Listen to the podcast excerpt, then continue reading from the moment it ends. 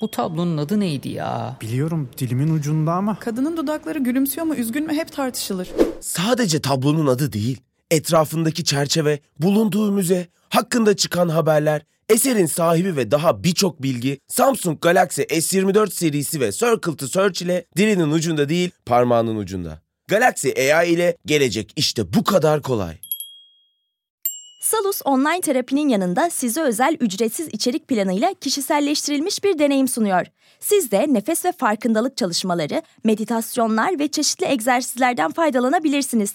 Değişim ve gelişim sürecinde hem fiziksel hem de mental sağlığınızı destekleyebilirsiniz. Kendi en iyinizi yaratmak için Salus uygulamasını indirin. Başlangıç 10 koduyla %10 indirimli kullanın. Merhaba arkadaşlar, Laf Arasında'nın ikinci bölümüne hoş geldiniz. Öncelikle ikinci bölümü kaydedebildiğim için çok mutluyum. Çünkü ben de daha podcast kaydetmeye yeni başladım. Birazcık zorlanıyordum ikinci bölümü başlamakta ama şimdi bu gücü bulduk ve başlıyoruz.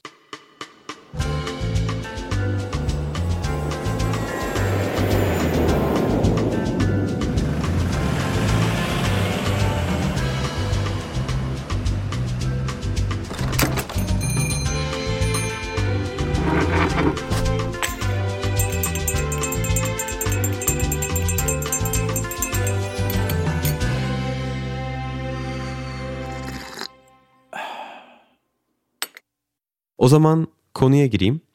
Bugün konuşacağımız konu ruh eşi nedir, nasıldır? Öncelikle bu konuyu neden konuşmak istediğimle başlayayım. Zaten romantik ilişkiler bütün kitapların, şarkıların, filmlerin, tiyatroların her şeyin konusu. O yüzden zaten romantik ilişkilerden daha enteresan konu bulmak zor. O yüzden bununla başlamak istedim ben de. Aslında neyi konuşmak istediğimi tanımlamakla başlarsak daha rahat anlaşabiliriz burada bizim için dünyada ideal biri ya da birileri var mı? Yani burada birazcık daha iyi bir çift miyiz ya da iyi bir çift değil miyiz konusundan çok böyle dünyada bizim için yaratılmış biri var mı ya da dünyada bir şekilde öyle biri var ki daha başka biriyle ben olamam gibi bir durum var mı konusunu konuşmak için ruh eşi nedir ve nasıldır konusunu seçtim. Ve burada başlamadan önce bir şey daha netleştirelim. Burada aslında odamız sadece romantik ilişkileri olacak. Bu şu demek değil hani bir arkadaşımızla ruh eşi olamayız, ailemizden biriyle ruh eşi olamayız gibi bir durum değil. Sadece burada konuşurken aslında romantik ilişkilerle sınırlarsak birazcık daha konuyu daha derli toplu tartışabiliriz diye seçtim. Ama bu aslında başka bir bölümünde konusu olabilir. Neden romantik ilişkileri hayatımızda daha çok önem veriyoruz ve arkadaşlık ilişkileri, aile ilişkileri çok daha geri planda kalıyor? Bu düşünülebilecek başka bir konu. Bence bu konuyu konuşmaya öncelikle ruh eşi mi, ruh eşleri mi konusuyla başlayalım. Yani dünyada bizim için ideal bir insanın olduğunu mu düşünüyoruz yoksa ideal insanlar olabileceğini mi düşünüyoruz konusu. Bunu aslında matematiksel olarak düşünebiliriz bence öncelikle. Şimdi dünyada 8 milyar insan var. Bu 8 milyar insanın içinde biz kaç kişiyle tanışabiliriz diye bir internetten araştırma yaptım ve genelde şöyle diyorlar her gün yeni 3 tane insanla tanışsan ortalama 78 yıl yaşasan ortalama 85 bin insan ediyor. Yani biz hayatımız boyunca zaten tanışabileceğimiz insan sayısı dünyada var olan insan sayısının 100 binde biri. Hani tamam burada şunu düşünebiliriz. Diyelim aynı dili konuşmuyorsak zaten nasıl ruh eşi olduğumuzu anlayacağız ya da anlayamayacağız. Yani cümle olarak I love you seni seviyorum demektir. I ben love seni seviyorum you. I love you. Ama aslında buradaki konu birazcık daha ideal biri var mı? İşte huyu benim için en ideal olan, beraber en iyi vakit geçirebileceğim. Aslında burada aynı dili konuşmuyor olmamız o insanla çok iyi vakit geçirip geçiremeyeceğimizin anlamını taşımıyor. Çünkü bir dili öğrenirsek belki onunla işte huyumuz çok iyi tutacak. Aslında burada düşünebileceğimiz örneklerden biri çok uluslu ilişkiler. Yani mesela benim eşim Brezilyalı, ben Türk'üm.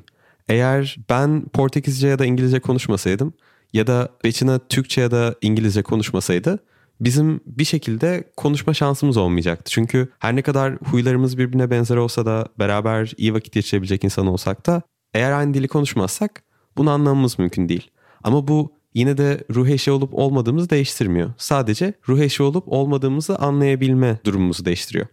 Yani bu durumda eğer dünyada 8 milyar insan varsa ve biz bunların sadece 100 binde birini hayatımızda görebiliyorsak bence bu durumda zaten dünyada bir tane ruh eşimiz olacağını iddia etmek çok mümkün değil. Poliamori konusu birden fazla insanla romantik ilişki yaşayan insanları anlatıyor ve ruh eşlerinden bahsederken çoğunlukla konuştuğumuz işte hani bu kişiyle beraberim ama belki başka biriyle daha iyi bir ruh eşi olma ihtimalim var mı? San Francisco'ya taşınınca çevremde daha fazla duymaya başladım ve benim burada yakın olduğum arkadaşlarımdan birinin de mesela polyamorus bir ilişkide olduğunu, bir ilişkide değil aslında üç ilişkide olduğunu duydum. Benim için inanılmaz yorucu geliyor konsept olarak. Zaten düşündüğünüzde hani bir kişiyle mesajlaşmak bile çok zorken hani ona ne diyeceğim şimdi diyelim hani o gün kavga ettik bunu nasıl çözeceğim falan.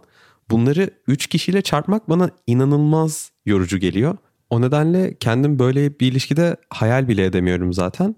Ama varlığını görmek ve bunu devam ettirebilen insanların olduğunu görmek de oldukça ilginç geldi bana. Bu zaten çok yaygın bir ilişki türü olmadığı için çok fazla detayına girmeyeceğim. Ama sadece hani genellikle burada konuşulurken ruh eşlerimiz mi var, ruh eşimiz mi var konusunda çoğunlukla acaba hani doğru kişiyle mi beraberim, o benim ruh eşim miydi yoksa işte önceki sevgilim ruh eşimdi ya da tanışmadığım başka biri mi ruh eşimdi gibi birebir ilişkilerden bahsederken aslında bir de dünyada böyle bir şeyin de olduğundan sadece bahsetmek istedim. Buradaki ruh eşi ilişkisini genel daha yaygın ilişki türü olan birebir ilişkilerin içinde düşünerek devam edelim. Tanrım bana üç bebe, üç de yetmez beş bebe,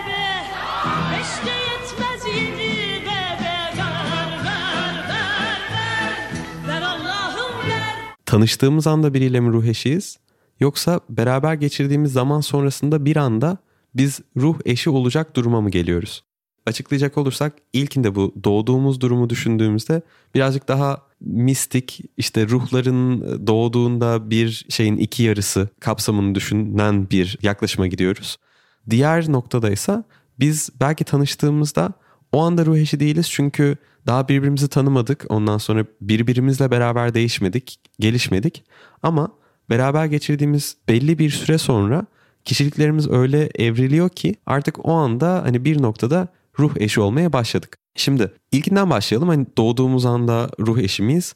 Bu çok bilimsel olarak konuşamayacağımız için birazcık daha fazla mistik bir konu olduğu için buna inananlar olabilir. Sadece ben kendi yaklaşımımda doğduğumuzda benim ruhumun başka bir ruhla eşleşmiş olduğuna çok inanmıyorum. O yüzden zaten bunu ilk matematiksel yaklaşımımıza da bakacak olursak diyelim dünyada işte 8 milyar insan var. Biz 85 bin ile tanışabiliyoruz.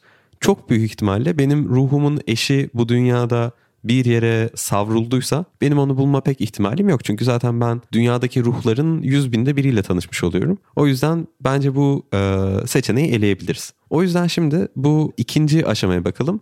Biz tanıştığımızda ruh eşi miyiz konusu. Ben aslında kendi taraflı görüşümde şunu düşünüyorum. Bu da çok mümkün gelmiyor bana.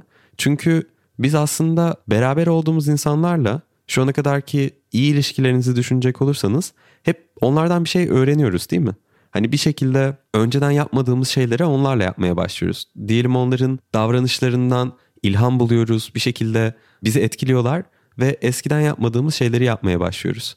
Ve bu karşı taraf için de geçerli kendi deneyimimden konuşacak olursam benim eşim Beçina ile geçirdiğim zaman da kesinlikle kendi kişiliğimde çok fazla şey değişti ve belki hani eğer kişiliğimiz hiç değişmeseydi onun da benim de tahminen hani şu anda beraber olmayabilirdik. Çünkü birbirimizden öğrendiğimiz şeylerle ben çok ileriye gittiğimizi düşünüyorum ve zaten ilişkilerinizi düşünecek olsanız da hani biriyle evlenmeye mesela buluştuğunuz ilk günde karar vermiyorsunuz. Hani o an evet tamam bu çok muhteşem bir insanmış diye.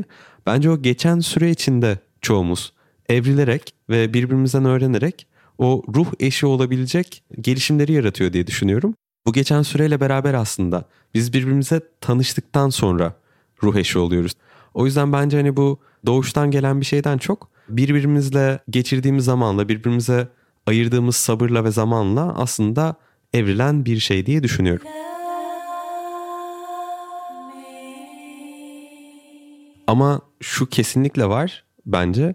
Biz öyle bir durumda olabiliriz ki birbirimize zaman ayıracak durumda olmamız mümkün olmaz. Yani hani kişiliklerimiz o kadar zıttır ki ben zaten bu insanla niye vakit ayırayım diye düşünüp hiç zaten ilişkiye girmeyeceğimiz durumların olması çok muhtemel. O yüzden en azından şunu düşünmek gerekiyor bence ruh eşi konusunda. Öyle bir noktada olmalıyız ki en azından birbirimize zaman ayırmanın mantıklı olacağını ya da ilerleyen süreçte hani bizim ilişkimizden bir şey çıkabileceğini düşünecek noktada olmamız gerekiyor. O yüzden hani herkesle de zaten zaman ayırıp bir anda ruh eşi olabiliriz gibi bir durum olduğunu çok düşünmüyorum. Burada bence daha mantıklı olan en azından kabul edilebilir minimum seviyede uyumlu olmamız gerektiği. Şimdi bunu düşününce de karakter tipleriyle ilgili benim hayatımda şu ana kadar duyduğum en mantıklı açıklamalardan biri bu Myers-Briggs testiydi. Bu test psikiyatrist Carl Jung'un kişilik analizlerini baz alarak hazırlanmış bir kişilik çözümleme çalışması. Ve bu test önerildiği 1921 yılından beri oldukça yaygın bir şekilde kullanılmakta. Ben de Londra'dayken master'ımı yapıyorken ilk defa testle tanışmıştım. Bütün sınıf olarak yapmıştık ve sonuçlar çok hem kişilere baktığında çıkan sonuçlara baktığında çok makul gelmişti bana ve kendi kişilik analizimi okuyunca da bana mantıklı gelmişti. Ama zaten biliyorsunuz çoğu şeyi kendimize makul gösterme durumumuz var. O yüzden birazcık bunlar tabii ki ön yargılı olabiliyor. Şimdi biraz bu testteki hani karakter tiplerinden bahsedeyim çok hızlıca. İçe dönük dışa dönüğü biliyorsunuz zaten. İçe dönük birazcık daha kendisiyle geçirdiği zamandan daha çok enerjisini geri dolduran, dışa dönüklerde daha çok insanlarla arkadaş ortamında geçirdiği zamanla kendisini tekrar mutlu hisseden insanlar. Sonra sağduyulu insanlar ve sezgisel insanlar olarak ayrılıyor. Sağduyulu insanlar birazcık daha analitik yaklaşan insanlar, sezgisel insanlarsa birazcık daha yaratıcı, hayal gücüyle yaklaşan insanlar. Ondan sonra gelen ayrım düşünenler ve hissedenler diye geliyor. Düşünen insanlar daha çok olayları birazcık daha objektif değerlendiren, daha uzun süre düşünen, hissedenlerse daha hisleriyle ve tutkuyla yaklaşan ve hani olayı belki daha kısa sürede değerlendirip hissettiğine göre hareket edebilen insanlar şeklinde devam ediyor. En son olarak da yargılayanlar ve algılayanlar ayrımı var. Yargılayan insanlar birazcık daha planlı, programlı hareket eden, sistematik yaklaşan insanlar ve kuralları tercih eden insanlar. Algılayan insanlarsa birazcık daha deneyimlere, maceralara daha açık insanlar ve rutini çok tercih etmeyen daha fazla alternatif arayan insanlar şeklinde devam ediyor. Şimdi bu kişilik testi sonrasında 8 tane özellik varsa ve bunlar ikili gruplardaysa totalde çıkabilecek 16 tane farklı kişilik kombinasyonu oluyor. Hani içe dönük müsünüz, dışa dönük müsünüz? Ondan sonra sağduyulu musunuz, sezgisel misiniz gibi böyle 2-2-2-2 diye giderek 16 tane farklı kombinasyona ulaşıyoruz. Bundan neden bahsetmek istedim? Benim şu ana kadar duyduğum kişilik kombinasyonları içinde birazcık daha iş dünyası için düşünülmüş olsa da bence romantik ilişkiler için de çok geçerli oluyor. Çünkü hani biz mesela daha sezgisel olan insanlarla sağduyulu insanların ilişki içinde de farklı çatışmaları olabiliyor. İşte hani bir tanesi ben işte daha analitik yaklaşıyorum konuya ama işte eşim mesela daha sezgisel yaklaşıyor. Sen neden böyle karar verdin? Ben neden böyle karar verdim? Arada bunlar tartışmalara sebep olabiliyor. Ya da bunların daha aslında düz bir örneği dışa dönük insanlar ve içe dönük insanlar. Siz mesela cuma günü geldi işte e, dışarı çıkmak istiyorsunuz, arkadaşlarınızla buluşmak istiyorsunuz ama eşiniz mesela daha içe dönük ve diyor ki hayır ben çıkmak istemiyorum. Ondan sonra ama siz burada işinizle beraber gitmek istiyorsunuz dışarı ve neden çıkmak istemiyorsun? İşte geçen hafta da çıkmamıştık falan. Hani bu çok öngörebileceğimiz sorunlar. O yüzden aslında kişiliklerimizin uyumluluğu düşünürken belki hangi konularda uyuyoruz, hangi konularda uymuyoruz ya da hangi konularda birbirimizi bütünlüyoruz bence düşünmek için önemli. Çünkü şey gibi düşünelim ikimiz de çok mesela sezgisel ilerliyorsak bir konuda ama analitik yeterince yaklaşamıyorsak burada belki ilişkimizde bir eksiklik olabiliyor. Yani sonuçta ilişkiler de aslında çok şey gibi değil burada. Sadece romantik konuda ilerlemekten çok hani beraber işte bir ev almanız gerekiyor ya da bir şekilde hangi tatile gideceksiniz karar vermeniz gerekiyor. Orada işte nereye gideceğiz, bu yaz kimleri göreceğiz vesaire. Bazen düşününce de herkesin aynı şekilde karar vermesi zararlı olabiliyor. Yani bu sefer ilişkide kimse yeterince analitik yaklaşmazsa belki de hani dediğim gibi farklı eksiklikler çıkabiliyor. O yüzden aslında kişilikleri düşündüğümüzde direkt bu kişilik bu kişilikle tamamen uyumludur ya da uyumsuzdur gibi bir şey çıkaramasak da ruh eşimiz değil miyiz diye düşündüğümüzde birazcık daha bu konuları düşünmenin faydalı olabileceği yönünde bir fikir vardı aklımda. O yüzden bunu paylaştım. Eğer merak ediyorsanız da benimki ENTJ diye geçiyor. Yani benimki ne oluyor? Dışa dönüm, sezgiselim, düşünen tipteyim ve algılayan tipteyim gibi gidiyor. Bu internette de hani nasıl bir insansın diye bakınca şöyle bir son çıkıyor benim için. Sosyal ortamlarda bulunmaktan ve insanlarla zaman geçirmekten çok keyif alır ve soyut ve teorik bilgilerden hoşlanır. Karar verme sürecinde ise çok objektif ve mantıklı davranır. E, o kadar da değil. O kadar inanılmaz da objektif davranmayabiliyorum ama evet. Aslında hepinizin bence yapmasını yararlı olabileceği bir test. Ee, bir bakın derim. İlişkilerde de işte hani bu özellikle işte dışa dönük müyüm, içe dönük müyüm? Benim eşim çok fazla duygusal, ben çok daha analitik miyim? E, bunları bir düşünmekte fayda var. Bazen hem hani bunu birbirimizi bütünleyici olarak mı bakıyoruz? Hem de bu bizim için şey mi? Yani hiçbir şekilde bu insanla ben devam edemem mi? Konusunda düşünürken faydalı olabilecek bence kişilik özellikleri diye bunu paylaşmak istedim. Şimdi kısa bir ara verelim. Sence gelecek nasıl olacak? Gördüğün her şey hakkında anında bilgi sahibi mi olacaksın? Gecenin karanlığında çok uzaklarda bir baykuşun kanat çırpışını hemen önündeymiş gibi mi göreceksin? Ya da duydukların senin için dönüp bakabileceğin notlara mı dönüşecek? Şimdi cebinden Samsung Galaxy S24 Ultra'yı çıkar. Bunların hepsi işte bu kadar kolay. Çünkü Galaxy AI ile yapay zeka çağı başladı. Galaxy S24 Ultra ile gelecek seni bekliyor. Salus uygulamasında klinik psikologların yanında online görüşme yapabileceğiniz farklı uzmanlar da var. Çocuk gelişim uzmanı, diyetisyen veya fizyoterapist. Bu sayede değişen ihtiyaçlarınıza uygun beslenme, egzersiz ve sağlıklı yaşam rutinleri oluşturabilirsiniz. Salus uygulamasını indirin ve başlangıç 10 koduyla %10 indirimden yararlanın. Detaylar açıklamalarda ve salusmental.com'da.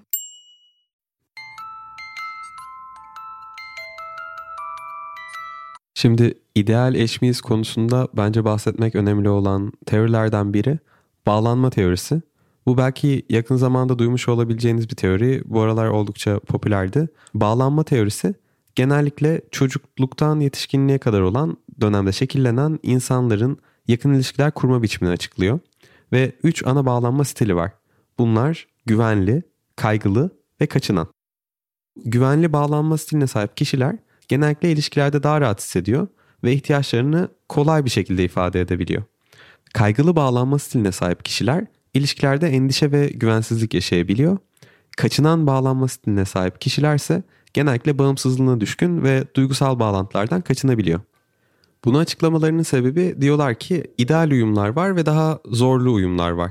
Bu ideal uyum dediğimiz güvenli ve güvenli ya da güvenli ve kaçınan bağlanma stillerinin uyumları.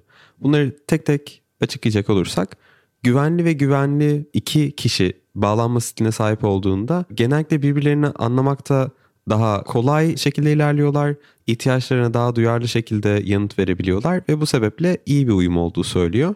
Ama güvenli ve kaçınanda da yine iyi bir uyum olduğunu söylüyor. Çünkü güvenli olan kişi kaçınan bağlanma stiline sahip kişinin kaçınma eğilimlerini dengeleyebiliyor diyorlar. O yüzden burada yine hani dengeyle bir bağlantı kuruluyor diyor. Zorlu uyumlara geçecek olursak kaygılı ve kaygılı arasında zor bir uyum olduğu söyleniyor. Bir de kaçınan ve kaçınan arasında zor bir uyum olduğu söyleniyor. Kaygılı ve kaygılıyla başlayalım. Diyor ki iki kaygılı bağlanma stiline sahip kişi sürekli ilişki içinde endişe ve güvensizlik yaşıyor. Ama iletişim becerileri ve anlayışları sayesinde bu zorluğun üzerinden gelebilirler diyor. Ama yine de sadece daha zor olduğunu söylüyor. Ve kaçınan ve kaçınanda da e, zaten anlayabiliyorsunuzdur burada. İki kaçınan kişi bir şekilde ilişkide daha uzak bir noktaya gidebiliyor, daha duygusal soğukluk yaşayabiliyor. Çünkü ikisi de kaçınma eğilimine sahip kişiler. Bu bağlanma teorisi de tabii ki genel bir bakış açısı ve sadece her şeyi açıklayan bir şey değil ama düşünmesi faydalı olan konulardan biri diye bunu paylaşmak istedim. Eğer bu konuyla ilgili daha fazla şey öğrenmek isterseniz Attached, The New Science of Adult Attachment and How It Can Help You Find and Keep Love isimli kitap Amir Levine'ın ve Rachel Heller'ın. Bence okumakta fayda var çünkü bu benim şu ana kadar duyduğum fikirler arasında yine ilişkilerdeki uyumumuzu anlamak için oldukça faydalı bir teori olarak geldi bana da. O yüzden bunu da tavsiye ederim sizlere birazcık daha detayına girmek isterseniz. Şimdi bu konudan bahsetmişken de yine hani Myers-Briggs gibi döneceğim. Biz birbirimizle tanıştığımız anda ideal ruh eşi miyiz değil miyiz ya da olma potansiyelimiz var mı sorusunu cevaplarken bence düşünmemiz gereken konulardan biri. Biz belli şekilde karşımızdaki insana bağlanmak istiyoruz. O insanla bağlanma şeklimiz birbiriyle uyumlu mu değil mi? Bu da yine hem ilişkinin sadece belki başında anlayabileceğimiz gibi değil. Hani Myers-Briggs'i düşünürsek birazcık daha dışa dönük biriyle içe dönük biri tanıştığında anlayabiliyor bunu. Ama belki bağlanma stillerini anlamamız birazcık daha fazla vakit alabilir. Hani ilişkiye girdikten birkaç ay sonra anlaşılabilir. Ama yine de uzun vadeli düşünüyorsak bence bu da değerlendirmemiz gereken konulardan biri diye düşünüyorum. Ruh eşi konusunda. Evet şimdi ruh eşini konuşurken Myers-Briggs dedik, bağlanma teorileri dedik. Şimdi bunların bence daha zıttı olan, çok bilimsel kaynağı olmayan burçlar konusuna girelim çok kısaca. Ama konuda o kadar inanmıyorum ki kendim bahsedebileceğim çok bir şey bile yok. O yüzden sadece çok kısaca bazı insanların buna inandığını ve belli burç tipleriyle belli burç tiplerinin daha ideal ilişkiler oluşturabildiğini, bazılarıyla oluşturamadığını düşündüğünden bahsetmek istedim. Çünkü dünyada böyle bir gerçeklik var. Şimdi arkadaşlar ben bundan bahsederken Beçin arkamdan sürekli bir şeyler deyip durdu. Size bir şey anlatmak istiyor. O yüzden şimdi Beçina'nın mesajı için bölümü ara veriyoruz. Aras hiç burcu inanmıyor ama ben onun burcu hangi olduğunu herkes tahmin edebilir diye düşünüyorum. O yüzden size sormak istedim. Sizce Aras'ın burcu ne? Ve tahmin ederseniz Aras kapak olacak. evet. Beçina'nın e, bence bu bölüme katılması çok iyiydi. Bunu şöyle yaparız. Instagram'dan bir post paylaşırım. Burcumu tahmin edin diye. Turkish Dictionary üzerinden oradan tahmininizi yaparsınız. Ben de sonrasında doğru cevabı açıklarım. O zaman bakalım bana da gerçekten Beçin'in dediği gibi kapak olacak mı? Ben de görüp şaşırmak istiyorum. Eğer gerçekten insanlar benim burcumu doğru tahmin edebiliyorsa bence ben de burçlara birazcık daha fazla inanırım. Okey o zaman göreceğiz bakalım. Bunda diyerek burçlar konusunu burada kapatıyorum. Çünkü şu anda dediğim gibi hani çok zaten konuyla ilgili bilimsel bir şey bulamıyorum. Şu burç şu burçla iyi gider gibi çok yeterince hani kaynak gösterebileceğim bir şey de yok. O yüzden insanlar buna inanabiliyor diyerek bu konudan da çıkıyorum şimdilik. Merhaba, ben Bettina. Ee, Ben tam bu Ruashi konsept inanmıyorum. Tam sen gibi düşünüyorum. Ama biz baya random bir şekilde birbirine bulduk. O yüzden belki biraz inanıyorum bu Ruashi'miz olduğu konusunda. Çünkü şey diye düşünüyorum. Tam bir ruhdan iki parça değiliz. De- ama çok uyum, Uyumlu? uyumluyuz. çok benzer şeyler beğeniyoruz. Çok e, iyi beraber her şeyi yapıyoruz zaten. o kadar zaman beraber geçiriyoruz ki şüphe duymuyorum. Ve ben şu anda kesinlikle rehine değilim burada. O zaman şimdi bayağı bir şeyden bahsettik. Konuyu bir toplayalım. Ruh eşinin tanımından bahsettik. Sonra dedik ki ruh eşi mi var, ruh eşleri mi var? Ve burada büyük ihtimalle hani tek bir ruh eşimizin olmasının çok olası olmadığından bahsettik. Poliamoriden biraz bahsettik. Bazı insanların çok ruh eşiyle beraber romantik ilişkide olabildiğinden bahsettik. Bundan sonra bir kişiyle tanıştığımızda mı ruh eşiyiz, doğduğumuzda mı ruh eşiyiz yoksa beraber geçirdiğimiz süreyle mi ruh eşi oluyoruz? Bundan bahsettik. Myers-Briggs kişilik testinden bahsettik birazcık daha hani uyumlu olmamızı sağlayabilecek kişilik özellikleri neler. Bundan sonra bir de daha psikoloji tarafında bağlanma teorisinden bahsettik ve bağlanma türlerinden bahsettik. Ondan sonra sadece burçların varlığına değindik. Bettina ile birazcık konuştuk. Şimdi o zaman hepsini bir toplayalım ve şunu soralım. Ruh eşini bulduğuna emin olman gerekiyor mu? Ve bulduğunda zaten bunu anlayabilir misin? Şimdi ben bulduğunuzdan emin olabilmeniz için birazcık araştırma yaptım ve TikTok'ta Soulmate Facts diye arattım. Ve bu ruh eşleriyle ilgili kesin gerçeklikler noktasında 160 bin kişinin beğendiği bir TikTok buldum. Ve burada diyor ki ruh eşinizle tanıştığınızdan emin olmanız için bakacağınız işaretler. Diyor ki konuşmalar çok rahat akıyorsa, birbirinizi çok uzun süredir tanıyor gibi hissediyorsanız, karşılıklı güçlü bir çekim varsa, birbirinizin cümlelerini tamamlıyorsanız, birbirinizin hakkını okuyorsanız, benzer görüşleriniz ve mizah anlayışınız varsa, birbirinizin yanında güvende ve rahat hissediyorsanız ruh eşinizi buldunuz. Yani tabii TikTok'u bir kaynak olarak gösteremeyecek olsak da insanların genelde söylediklerini aslında özetlemiş gibi böyle çok aşırı da saçma değil. Ama bunu aslında anlamak o kadar zor ki bana göre bu hani TikTok'taki bu bahsedilen şeylerin üzerinden gidecek olursak en önemli noktalardan biri yanında rahat hissediyor musun? Yani burada mesela ben şey düşünüyorum. Bazı insanlarla konuşurken kendi sosyal enerjinizden, kendi enerjinizden harcıyorsunuz. Ama bazı insanların yanındayken ya o sessizlik ya da hani yanında beraber olma hiç enerjinizi harcamayan sadece doğal aslında kendi başınıza olmanın rahatlığıyla ama beraber biriyle paylaşmanın güzelliğiyle olabilen bir ilişki kurmak anlamına geliyor. Benim için aslında ruh eşi birazcık daha bu. Yani ben o insanın yanındayken enerjimi harcamıyorum ve o bana bir şekilde bir enerji veriyor. Hani benim kendi ilişkimde hissettiğim şey de bu. Tabii ki bu hani mizahın tutması ondan sonra beraber aynı şeylere gülmeniz, beraber aynı şeyleri yapmak istemeniz bunlar bir kısmı ama bir şekilde bunlarda tavizler vererek hani siz bir gün onu yapmak istiyorsunuz, diğeri diğer gün onu yapmak istiyor. Ama bu birbirinize verdiğiniz destek, güvenlik hissi ondan sonra beraber yanında rahat hissetme ve birbirinizin enerjisini tamamlama hissi benim kendi anladığım kadarıyla ruh eşinde baktığım şey gibi geliyor ve o kadar aslında rahat bir his ki başka bir şey aramanıza gerek olmuyor. Yani hani bundan daha iyisi var mı? Hani dedik ya dünyada işte 8 milyar insan var. Ben zaten hayatımda 80 biniyle falan tanışabileceğim. Gidip de hani ya daha da iyi bir ruh eşi benimle olabilir mi? Sorusunu sormanıza gerek kalmıyor bence. Hani o soruyu sormadığınızda zaten kendinize içeride çok rahat hissettiğinizde büyük ihtimalle bence bulmuş olabilirsiniz. Ama hani ben de o TikTok'taki hesap gibi böyle dünyanın en güvenilir kaynağı değilim. Hani bana güvenerek de işte ruh eşimi buldum demeyin ondan sonra yanlış çıkarsa. Ama sonuç olarak diyeceğim bu aslında net bir cevabı olmayan bir soru. Hani bu kesin ruh eşimi buldum mu, ruh eşi diye bir şey var mı? Net bir şekilde zaten söyleyemiyoruz. O yüzden bence yapabileceğimiz tek şey doğru soruları sormaya çalışalım. Ondan sonra dikkat etmeye çalışalım ve sonucunda hissiyatımıza göre ilerlemekten başka yapabileceğimiz çok bir şey yok. O yüzden de umarım ruh eşiniz diye bir şey varsa bulmuşsunuzdur. Eğer bulmadıysanız da ileride bulacaksınızdır diye umuyorum.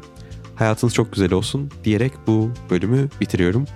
Teşekkürler dinlediğiniz için. Sonraki bölümde görüşmek üzere. Güle güle.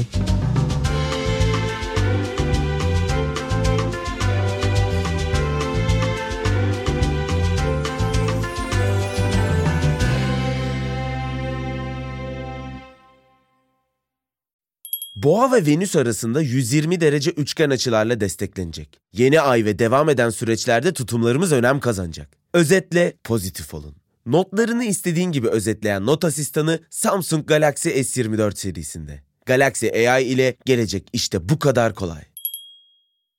Salus yetkin psikologları ile terapiyi her yerden ulaşılabilir kılmaya devam ediyor. Yaşam tarzı değişiklikleri, adaptasyon sorunları, yalnızlıkla başa çıkma gibi konularda online terapi desteği için Salus uygulamasını indirin. Başlangıç 10 koduyla %10 indirimli kullanın.